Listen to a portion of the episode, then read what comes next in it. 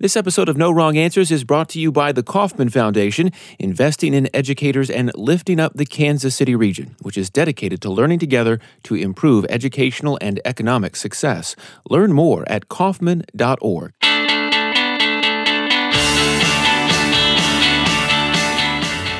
The achievement gap between rich and poor students has hardly budged in 50 years, but what does that even mean? And is there anything teachers can do about it? Plus, plagiarism, we know it when we see it, but how can we stop it? Our teachers have some ideas.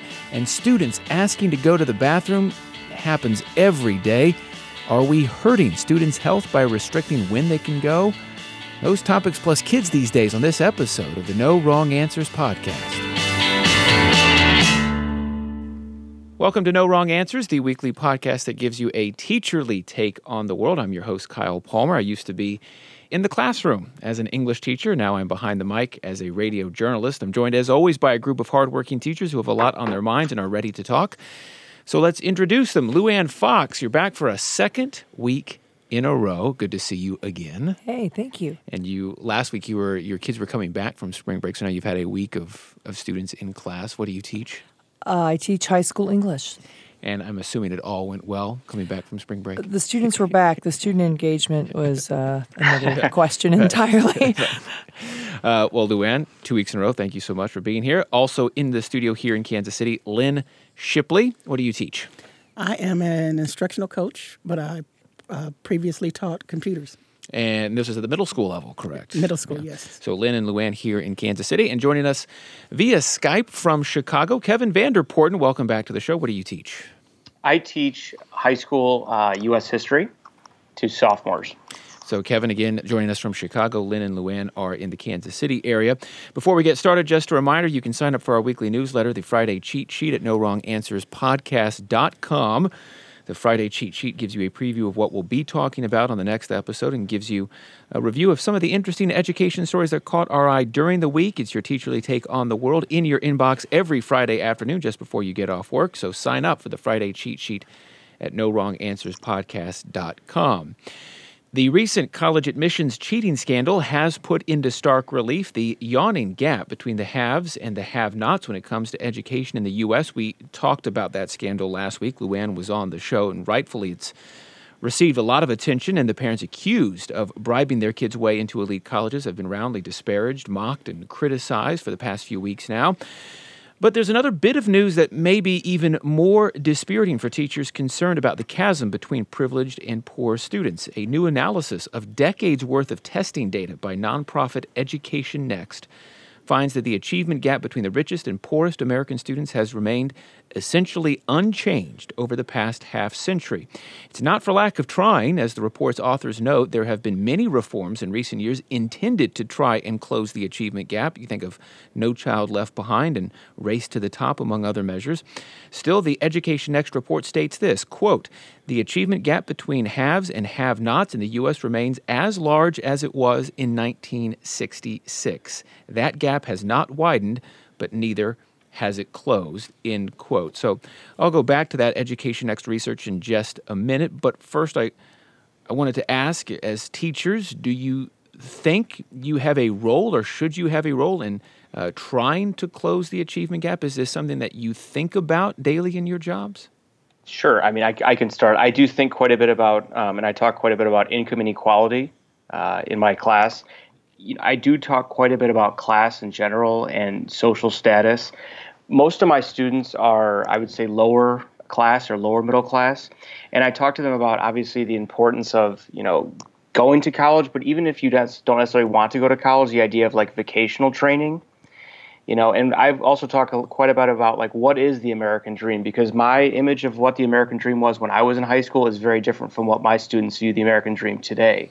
Um, so when in terms of closing the achievement gap, I was a little bit disappointed that you know there hasn't been any progress. But at the same time, I'm not necessarily surprised, especially after you know last week's revelations about the the cheating scandal and bribery. So, yeah. Uh, and Kevin, before we move on, uh, you said your conception of the American dream when you were in high school much different from your own students' um, thoughts about the American dream. How so?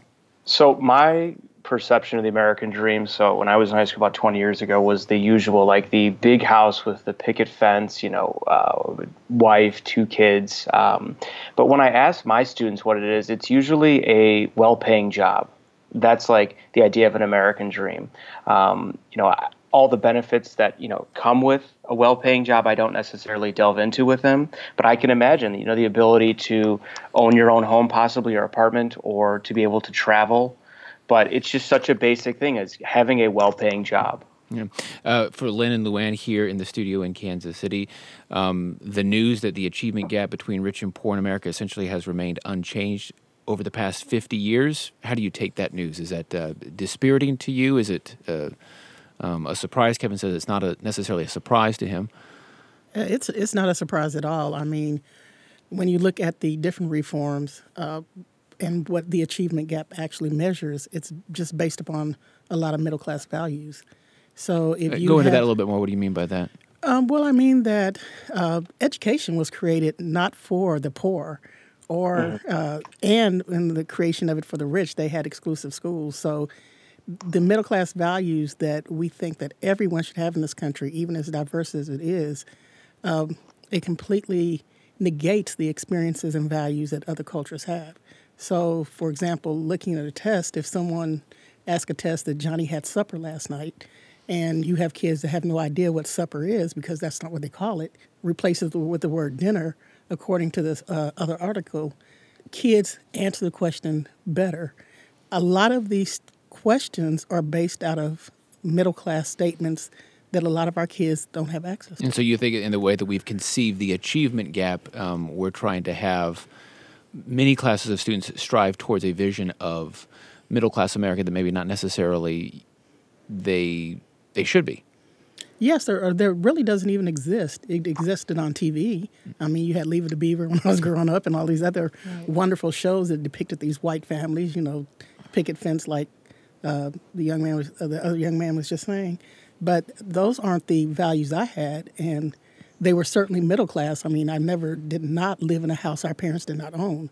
So I don't believe that the uh, test actually measure what children are capable of learning. Yeah, uh, I do want to get into what uh, Lynn was starting to touch upon earlier. I do want to uh, first put a bit more detail on this Education Next analysis. The researchers looked at results from dozens of standardized measures of achievement, mainly drawn from tests like the National Assessment of Educational Progress or NAEP and the Program for International Student Assessment, or PISA. And say what you will about standardized tests, but those are two long-standing and generally highly regarded standardized tests. Um, they ended up looking at Data from more than 2.7 million students over 47 years. They cross reference the achievement data with measures of socioeconomic status as measured by students' responses to questions about their parents' own educational level and the amount and type of home possessions. Um, so, if this analysis is accurate, um, it suggests what schools have been doing to try and close an achievement gap has not worked. But I wanted to ask, uh, kind of really based upon what Lynn said, what really is your feeling about the term achievement gap? Uh, I think. I sorry. Do you want to go ahead? No, go ahead, Kevin. Okay. Uh, I think it definitely has a negative connotation, and when I keep thinking about the phrase achievement gap, I keep thinking like, well, what does it mean um, to sort of achieve success? Uh, for my students, again, um, we're really looking at can you a lot of them actually end up going straight to a community college for two years. And if it's a big deal if they then go to a four-year university in the city you know uic or depaul or loyola. So i think it gets back to the idea of what are we doing as teachers to prepare our students for success. And i think it looks differently depending on which school you're at prepping students for the AP exam and uh, college acceptance letters and different things like that. For me, when students come back and I find out, you know, they have a job you know if they have their own apartment to me that's what success looks like. It's not necessarily a you know a psat or an sat score.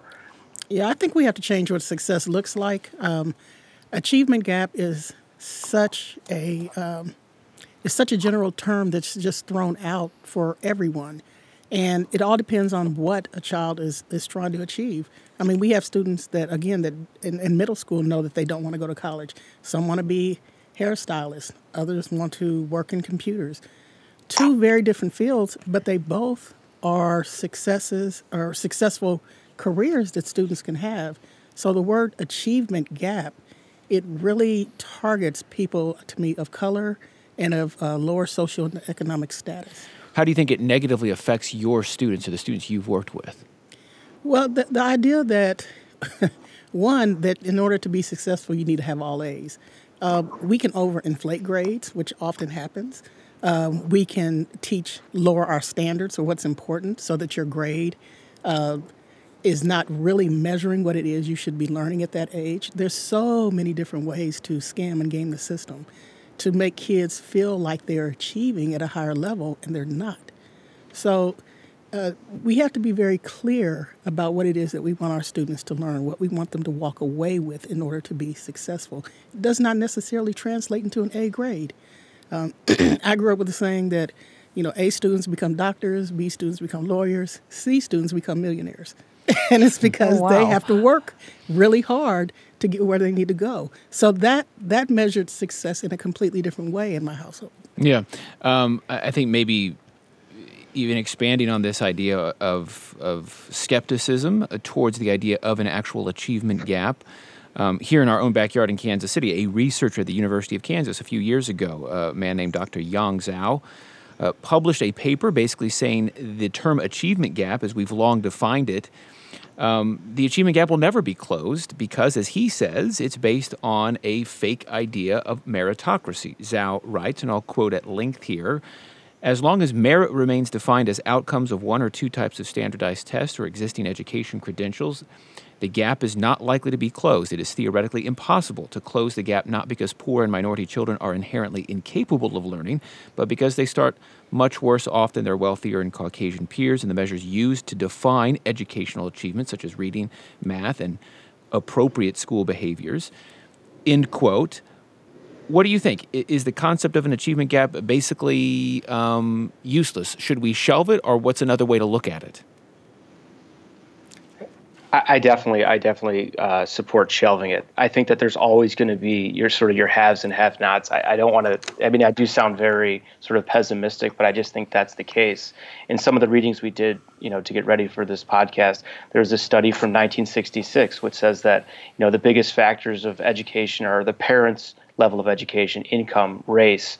Um, those things are always going to exist in American society. Um, I just think we're always going to have, you know, your better schools, your schools that are not performing as well, your students that go on, you know, to your fancier, more prestigious colleges, and other students that just don't have the ability to go there. Um, I talk about it in class all the time. I do. I, we talk about like racism. Will there always be racism in the United States? And unfortunately, I say yes. I think we've made obviously improvements. There's a lot to work on, but I think we're always going to have issues like race, always issues like class. Um, we're just that's our society we live in. And further, not not uh, further than just like parents' income. I mean, I was thinking about you know different parents' you know social habits, like uh, you know the assumption that you can make that students will come to school fed uh, that they uh, will have lunch throughout the day. Um, I'm, I'm finding out myself, even in, in my school, the number of students who don't have lunch is l- larger than I in- initially thought. But I mean, just the assumptions that students are fed and they're hydrated, that when they get home, that there's two parents, that it's stable enough in, in the environment. If there are two parents, that they've got uh, places to study when they're home that, that are that are quiet and conducive to actual learning and mean, there's so many factors that are well outside of school that that really I think impede that gap from closing. Uh, the, the counterpoint to some of the things you're saying, um, all of you, um, is that um, if we're not striving to close an achievement gap, that could lead to lowered expectations. Um, I think um, uh, specifically responding to what you said earlier, Lynn, about the idea of striving for an A grade, how that's not necessarily um, something that maybe you should do for all students. Um, and I and I may be paraphrasing. I don't want to to paraphrase you wrongly, but um, is there a fear that if you're not striving to close an achievement gap, that it will lead to lowered expectations for students, um, especially students of color? Well, let me say this off the bat: students of color are uh, saddled with lowered expectations, period. Um, we have uh, teachers of all races who treat students of color as if they don't have the same drive and determination and capabilities, innate or otherwise, that would enable them to be successful in these areas. And I'm, I'm going to say that that is wrong and incorrect. What I can say is what, to me, the achievement gap measures is something different than what it needs to measure. So, really, when we talk about tenacity, when we talk about uh, the ability to think outside the box, when we talk about um, other skills that are needed to close these gaps, we don't have programs to teach those things. To me, children of color are experimented on often, and I've said this uh, quite a lot, that if there's a new program that comes out, they don't take it to schools, uh, white schools with uh, a lot of uh, already high achieving students. They take it to uh, a school with kids of color or a high poverty school that they can experiment on. So if you are a kid of color, uh, I can just say here in the Kansas City area, you've already experienced three or four different curriculums. You might have experienced three or four different, depending on who the superintendent is, which directions uh, the students or the school district wants to go in. It's always in flux. And in order to close this gap that we talk about, you need to have consistent, high quality, high valued educators teaching children in an environment that asks them to uh, to raise the standard of their learning. Hmm. And our students do that. They can do that. Uh, to, to wrap this up, I mean, Lynn, would you even want, do you, do you want your students to close the achievement gap as it has been defined in this conversation? Is that even a goal of yours? Yes, it is. Yeah. It, it is because, to, to, to be honest, that is the way in which we're measured. So um, I'm not going to be able to change that. What I can do is provide them with the proper education to help them understand why it is important to close the achievement gap. A lot of times we want students to do things without a why. Nowadays, you have to explain why to your kids. Otherwise, they're not going to buy into it. I, yeah, I agree with that. And one of the big whys is going to be it's just like this is one of the of the mechanisms by which doors are opened and you want the exactly. you want kids to have entree into that.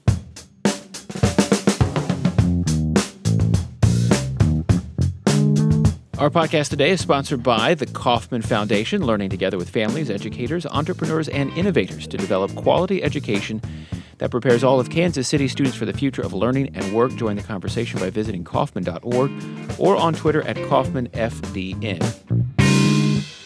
Well, the last couple of episodes, we've talked about the massive college admissions cheating scandal.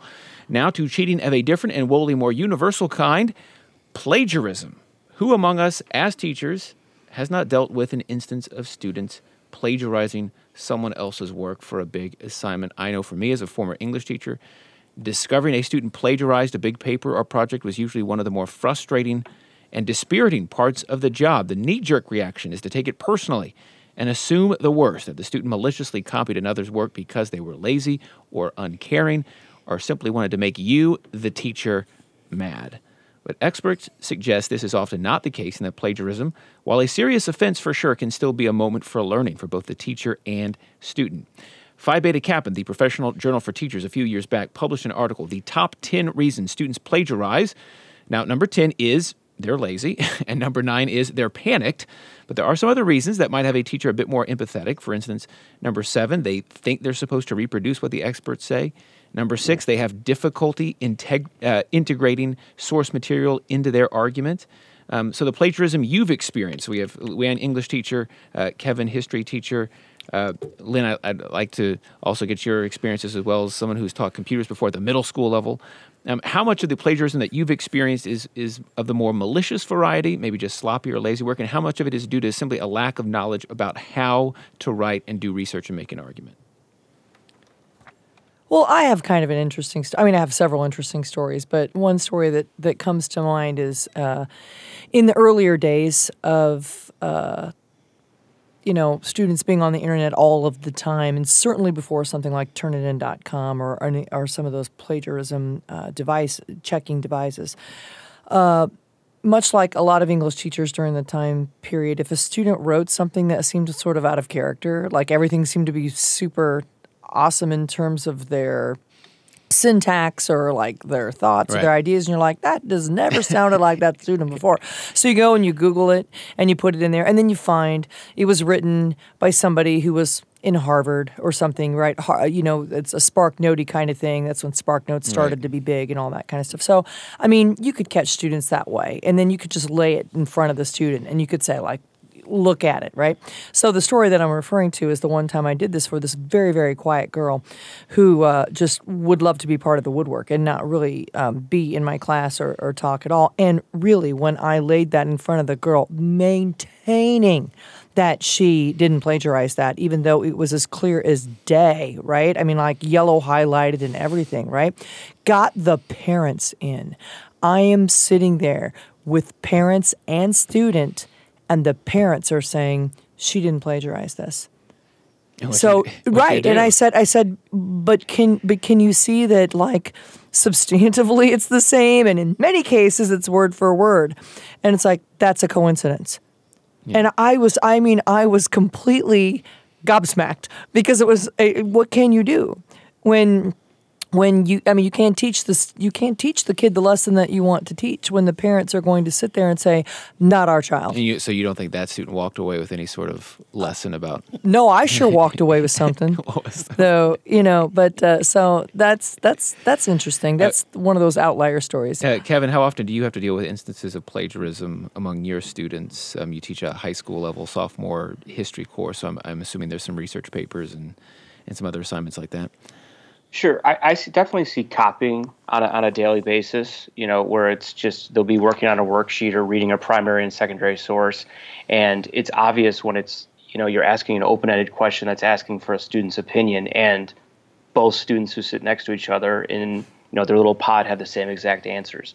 And just as Luann said, I mean, you know, what are we in March? So we're you know almost three fourths done with the school year. You know how your students write, and one of my favorite things is kind of busting them when they use vocab that you know that they don't know what that word means, and you ask them, and they flat out they can't tell you, and then they giggle and they make you know sort of like you got them. Um, the thing with plagiarism is I feel like when I was in college it was a lot bigger of a deal, but a lot of the articles we read also it's just it's not as punished or it might just be viewed as kind of like a slap on the wrist now. It's like kind of you- you're waving your finger, just don't do that. You know, I, I'm never going to take it to the principal or anything like that. It's more or less just please come up with your own thoughts. It's very obvious for us as teachers now. We know how you write. We can use Google.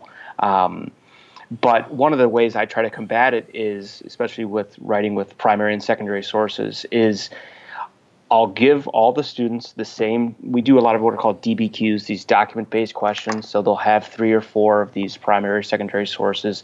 So they have all the same research to write a two or three paragraph response off of.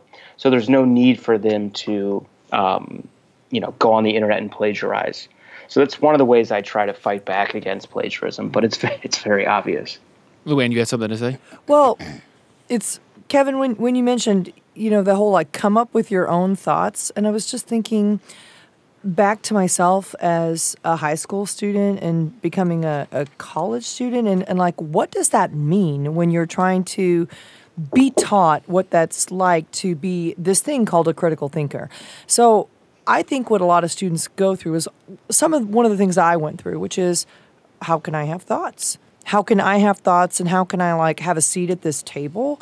Because if I'm looking at what somebody else has published and they're older and they're smarter than I am, um, how do I use them within my argument versus just like not sort of like in a patchwork way spit back what their argument actually is? So that was my question. So, I mean, when when is plagiarism that you catch due to a student just like not knowing how to integrate in the thoughts of of a of a professional paper or a source or a document that they've read and simply just uh, copying and pasting because that's what they think you need to do. Super glad you asked that actually, because that's exactly what I'm trying to do with my students at this level, trying to get them ready to, uh, well, to write well, but I mean on the long run, but to pass an AP exam, you know, in the in the short run, because they're doing a synthesis essay, which is some sort of like baby, you know, research kind of paper, and um, I will trot out this problem to the students every year, and I really condense it down. But I but I do refer to myself, and I, I talk about how I went to a high school that was really non-accredited, and we didn't really have accredited teachers, and it was parochial where I was. Um, in another state, and my my parents paid a lot of money to send all three of us there, and it was supposed to be college prep, and because I was a good student and a good kid and all those good things, uh, and a good writer, I didn't really understand that when I borrowed somebody else's ideas, but I paraphrased and I put them in my own words because I was trepidatious anyway, and I did that. And I thought, good job, me. And I kind of didn't know that I was supposed to cite that, right, or document, you know, document it, however you want to say that parenthetical documentation is. And because I wasn't checked by any of my teachers due to when you the, were in high school. right. Yeah, I wasn't because they're like, she knows what she's doing. She's a smart kid, right? Mm-hmm. My papers were models, so my brother comes along after me, and I'm in I'm in college, and my uh, my papers are the models that other students are supposed to follow, and they had been plagiarized. And the only reason I knew that was because when I did a very big paper when I was an undergraduate and up for big awards as an undergraduate, my natty professor sat all weekend in the library and checked all of my whatever twenty or thirty sources because it was a big paper. And he comes back to me. He's like academic dean, and he's like, "Um, you plagiarized." And I said, "Uh, what?" Because I don't do that. You were mortified. right. And then he said, "You know what? This is such a big deal. We're not really sure that you're not going to get expelled." And I mean, I was like, I was the scholarship kid, and I was going to go to grad school, and I was like, in a, in a second, as all of my dreams were dying, and I had to beg, and I had to. I did. I had to beg and I had to get remediated. I needed a tutor. I had to say, I fell through the cracks. They said, Where were you in high school? Why didn't you pay attention? And I said, I, I did. I, I really, I am this kid. And I, by the grace of God, right? I really learned it. So what I want to do as a teacher is help students in any way, shape, or form that I can talk to them about that kind of issue because I think they kind of know if I'm citing somebody and and like using somebody else's words, I better do that unless I really just want to make you mad or see what I can get away with. But the kids that have to recast it in their own language but understand that the idea is not originally theirs, that that really credit needs to be given where credit is due, um, that I, I spend a great deal of time wa- working on that. Uh, uh, you and Kevin have touched upon uh something else that I, I want to return to. I do want to bring uh, the, the idea of plagiarism, the, the seriousness with which it's taken nowadays, but I did want to bring in Lynn. Um, you've taught computer science before, the middle school level. Um, we've been talking to Kevin and Luann, uh, two teachers, English and history. Um, so presumably there may be more writing in those cl- courses, but uh, do you still see uh, cheating or what would, what would be called plagiarism in in some of the courses you've taught? Well, there's nothing like a middle school student, a computer, and the uh, control and paste keys. they just seem to go hand in hand. and so, So yes is your answer. so, yes. Um, the one thing I can say, the one thing that I have done to help combat plagiarism, not only go into it as a lesson, but also when we have a subject that we're going to be writing about or researching, I have a big conversation and get opinions from kids. And I have them write their opinions first. Because what we do in elementary school is we do a lot of uh, call and repeat. You know, our kids just sort of regurgitate. We don't teach them how to critically think. In middle school is when they start learning how to take those skills and critically think. So to ask a kid in seventh grade what their opinion is, they look like a deer in headlights. But eventually, if they're safe in your classroom, if you have that relationship, they'll start letting you know what their opinion is. And you can use that opinion for the basis to help them research what it is they're looking for. And so, yeah, so take that a little bit further. So, how does getting them to state their opinion first help to, um, you know, plagiarize proof in assignment, or or help tamp down potential plagiarism? because then I know what their thought process is. I know that they're not going to use multisyllabic words to explain anything. I know that for the most part, I'm going to take that first paper they write with their opinion and compare it to that final It gives- it project. gives you an insight. and it gives me it gives me a roadmap. So It you gives you an insight into what they're thinking. Yeah, and you Yes. understand how they express themselves. Yes. Right. yes, totally. So, my high school, I would say, is about average or slightly above average compared to other Chicago public high schools. This year, I've I finally have I'd say some very high achieving students. They've given me some higher level classes, and one of the things I've thought about a lot this year is how much am I preparing? So these are sophomores. How much am I preparing them for college, or let's say they go on to be a history major in college, like I was? I think a lot of the content that I cover, I do a very good job of, and I think that it's maybe harder in some of some ways that I taught when I was a sophomore in high school.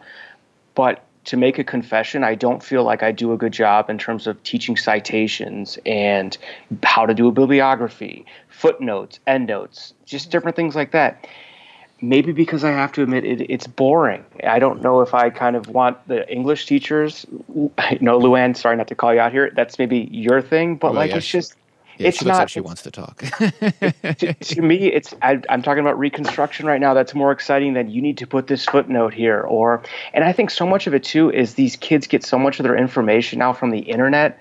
So it's like I don't even know how to cite a website. That was just kind of coming into fashion when I was in high school and college. Like I remember, you know, going through textbooks or uh, secondary sources from the library.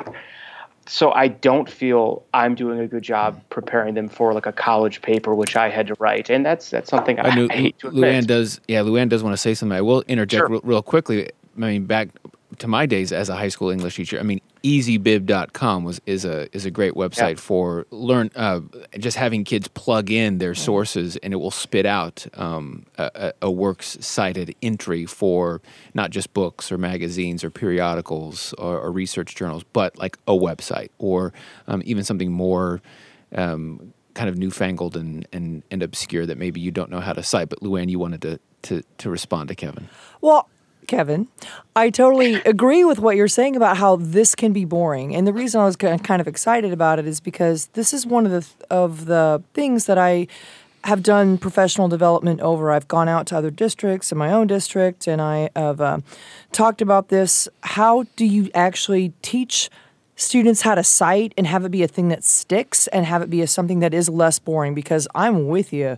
It is I mean, how do you do that stuff? It's it's not fun. And with all the other standards that you have to meet as well, Right. it can often feel like, you know, teaching them how to do work cited is like the afterthought, the final thing that kind of falls into place if Right. you ever get there. Uh, yeah. So what what I like to do, uh, and I'll just in super condensed form, is what I like to do is I like to really start that whole kind of conversation by talking about you know what's called the the, the Burkean parlor, um, that sort of like that that metaphor, and and just basically in a nutshell what it is. Um, some scholar wrote in, gosh, in you know after the depression. Burke, um, basically that you know you, you imagine that you're at a parlor and you you imagine uh, it, so nowadays it would be some sort of like you know inter- internet chat room or some message room or whatever, but you're at a cocktail party. And so basically what you're doing is you're hearing a lot of people talk about a topic and they all have different things to say. And what you do is that you sit there and you wait when you enter the party you enter this parlor to figure out who's saying what who's on what side who's being tangential who's off topic who's and then you do a thing like put your oar in that's the that's the phrase that's said. So then you have something to say, and it's kind of based on the tenor of the conversation. And then you do that. You put your oar in, you you participate, and then you leave knowing that the conversation is still going to be vigorous even after you're gone. So that's a way to talk about entering into, say, the great conversation. Now, how does that look in in a in a student way? One of the things I like to do to help make less boring teaching citations would be it's kind of like what Lynn talked about. What do you think? Give the kids a topic, give the kids a question, and say, you know what, write your answer. You write something that you want to say about X, Y, or Z, and you can shape it any way that you wish. And then you can devise an exercise by which whatever the kids write, some other kid has to look at and then take notes over, take uh, in his own words some of what has been said, or and quote particular words and phrases that are kind of particular right to that that to that student and then they, after they do this for a while what they're doing is they're working with the students themselves as sources.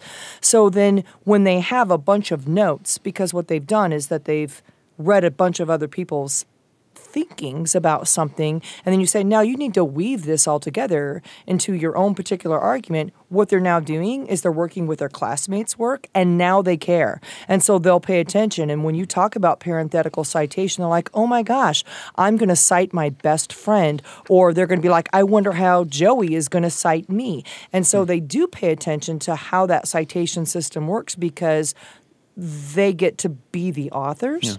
Uh, okay, moving on to the final segment.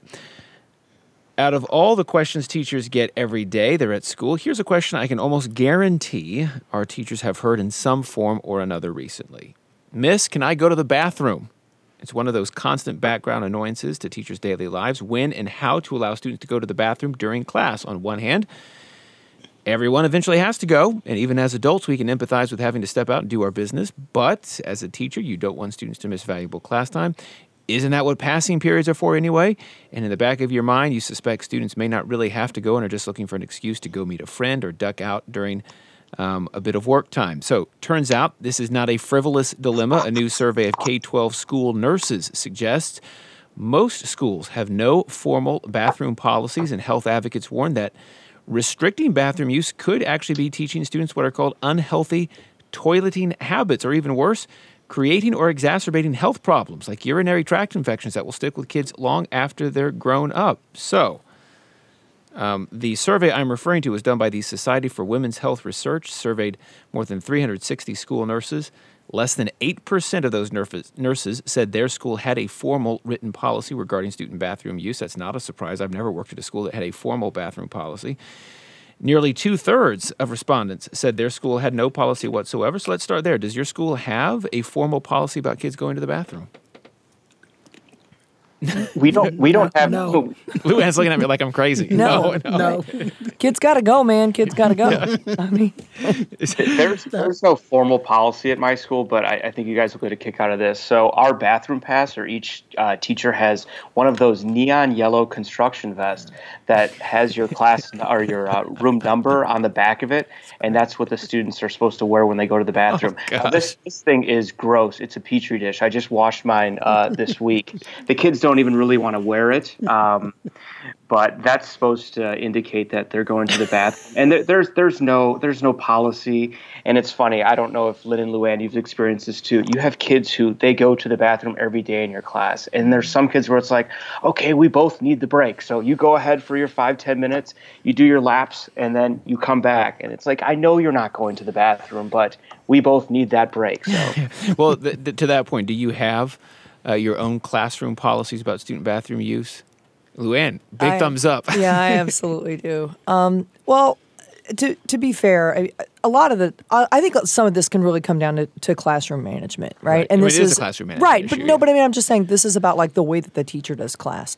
So if the teacher's got good rapport with the students, and if the teacher is somebody that the students sort of like know and respect, and like if we're gonna be gone from class, we're gonna miss some good stuff, and uh, we're busy and we're learning and that kind of thing for me, I'm assuming that that's true. I mean, I'm hoping that that's true with my students. But what they got to go, they have to go. And one of the things that I know students don't have to do, because we didn't when we were in college and when we're adults and beyond, is you never ever have to ask anybody to go.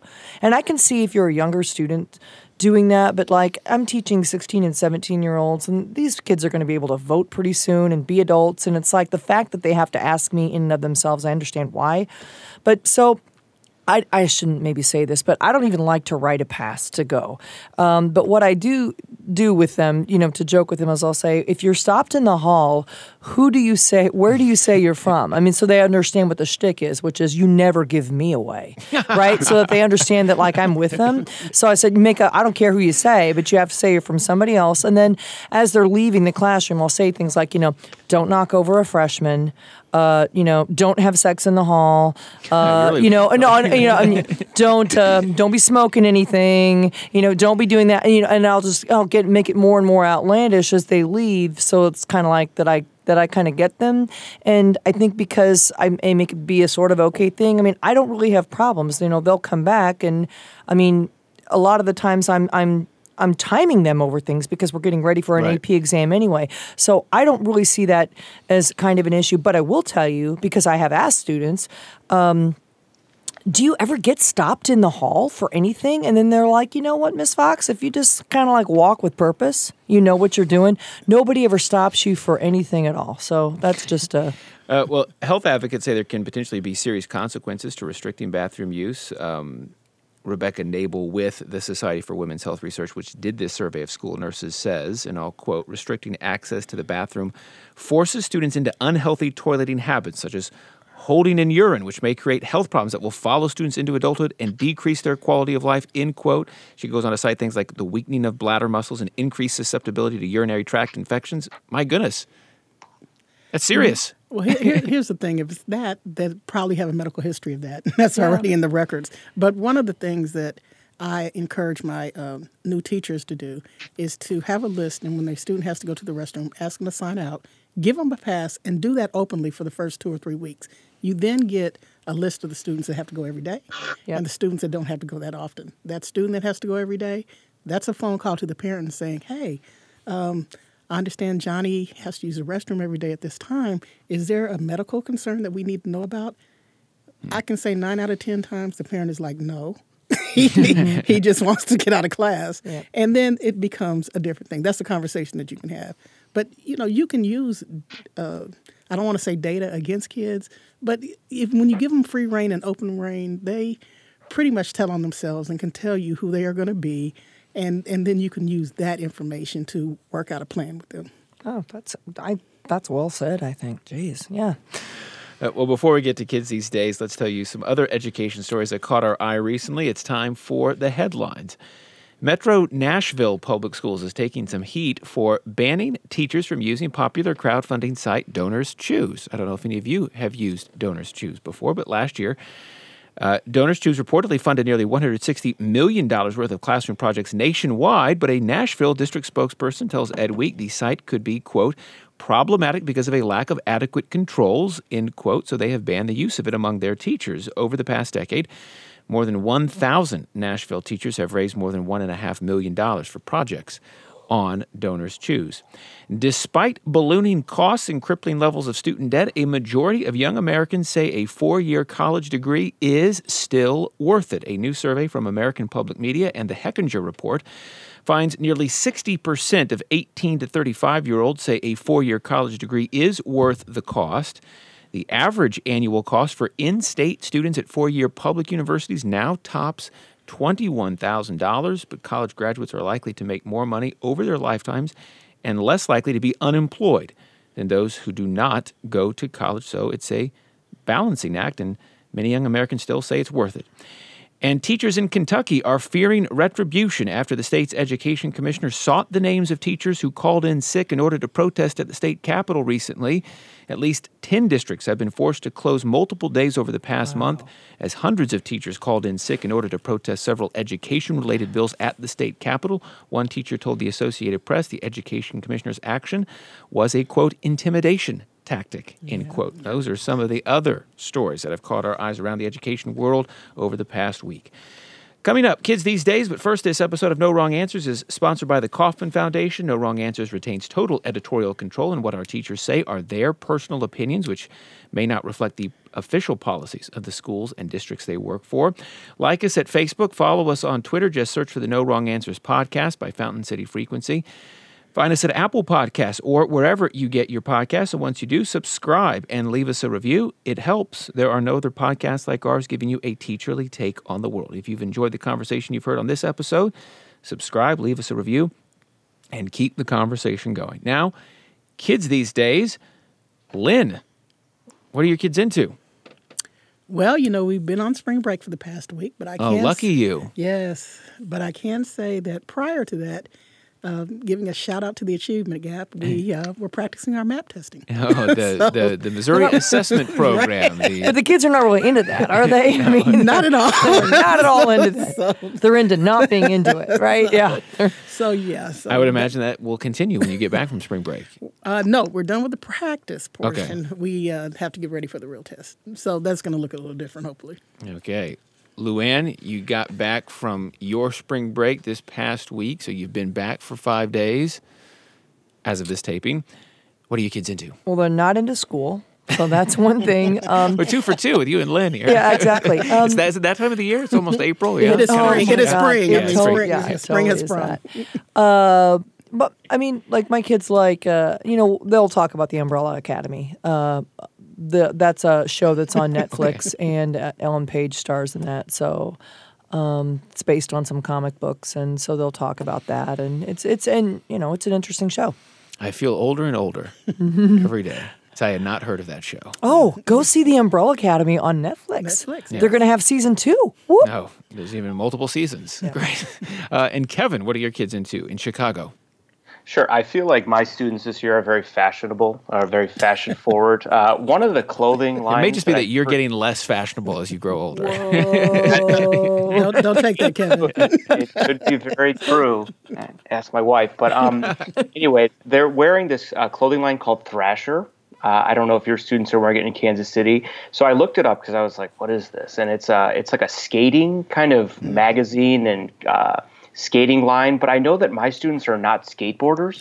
then I was kind of thinking about how when I was in high school, I'd shop at Pacific Sunwear, and there's no really surfing in the Midwest, but you just wore that clothing like Billabong and I, some of the other ones. So Thrasher, that's the hip clothing in high school. Yeah, I can empathize, Kevin. I had a pair of uh, board shorts when I was in high school, Whoa. and I grew up. I grew up in in the Midwest. and I grew up in Kansas City. Yeah, there's no Wow. no reason to wear board shorts.